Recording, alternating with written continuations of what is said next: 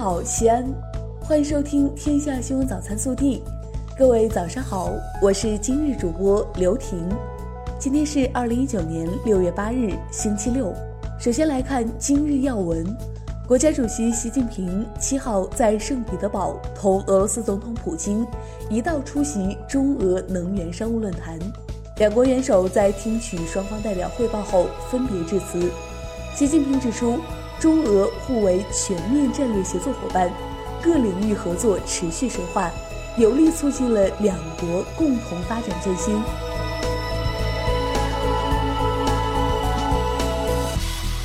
本地新闻。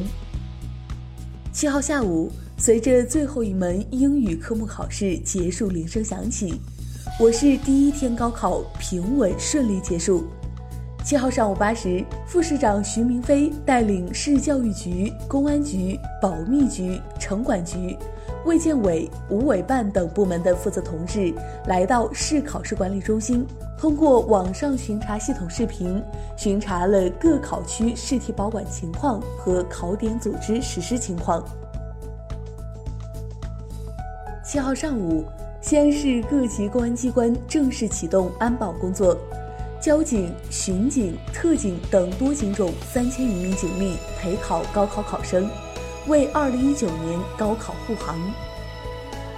七号，团市委组织百余名青年志愿者为高考学子助力，开展“百城联动，爱在高考”爱心助考活动，在数十个考点设立助考服务区。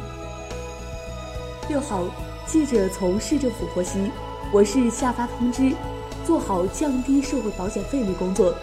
自二零一九年五月一号起，城镇职工基本养老保险，包括企业和机关事业单位基本养老保险单位缴费比例由百分之二十降至百分之十六。记者七号获悉，西安市建设工地扬尘污染防治专项工作组昨日对全市进一步加强二零一九年下防期。建设工地臭氧污染防治工作进行安排部署。专项工作组要求，下防期即日起至八月底期间，原则上每日十点至十六点，不得开展涉及 VOCs 挥发性有机化合物排放作业工序作业，应急施工工程除外。七号，端午小长假第一天，中国铁路西安局集团公司迎来旅客出行高峰。当日发送旅客超过四十五万人次，同比增长百分之四，其中高铁客流同比增长百分之三十。据悉，今年端午小长假客流高峰方向主要集中在北京、上海、太原、重庆、成都、西宁、延安、神木、大荔、安康、宝鸡等方向。七号，记者获悉。中国工程院二零一九年院士增选进入第二轮评审的候选人名单公布，进入第二轮评审的候选人共有二百二十二位，其中陕西有十二位专家学者入围，我省入围的专家学者是黄长强、王建华、杨树新、郑庆华、谢万奇、李鹤军、张平祥、刘池阳、王香增、马建忠。张勇、郝定军。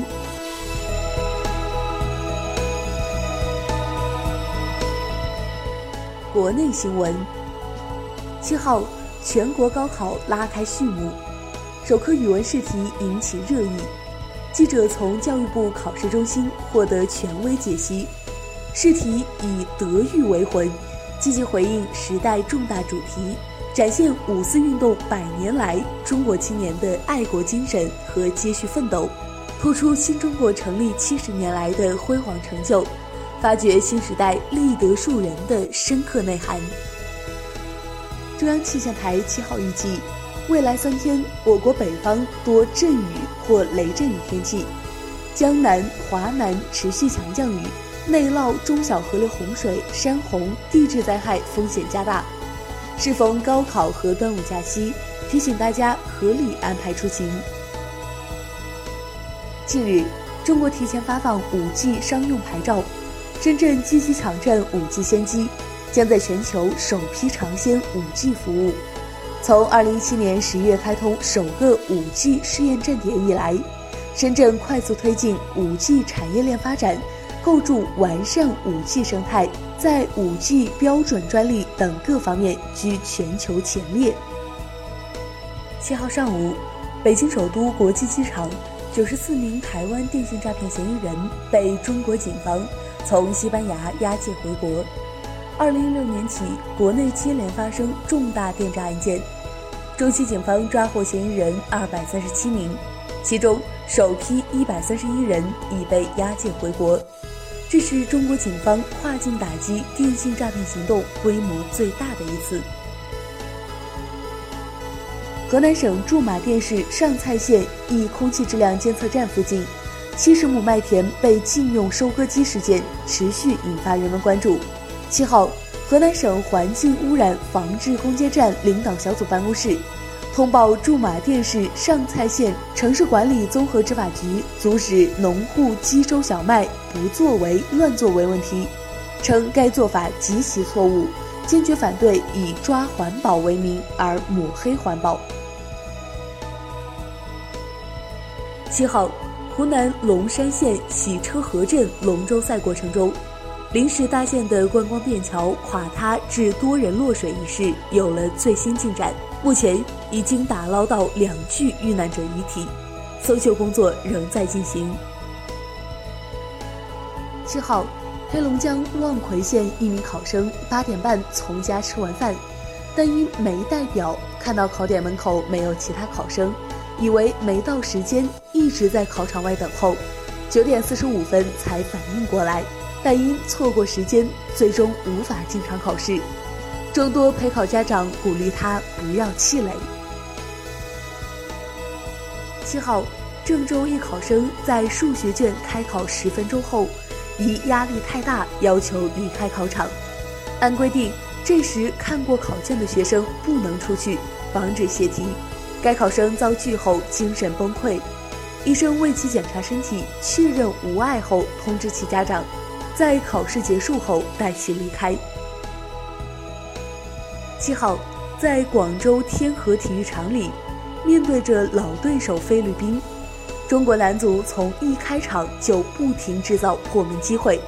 比赛十四分钟，吴曦的门前铲射就为中国队打破僵局，一比零领先。下半场五十四分钟，张稀哲淡定过掉门将，推射空门。将比分扩大为二比零。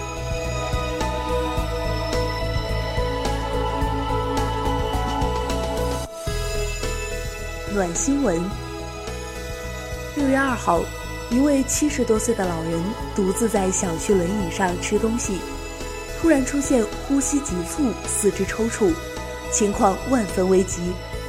关键时刻，同小区的一名医生。闻讯火速赶来，对老人进行心脏复苏。因为赢得了黄金抢救时间，老人最终获救，上演了真实版的远亲不如近邻。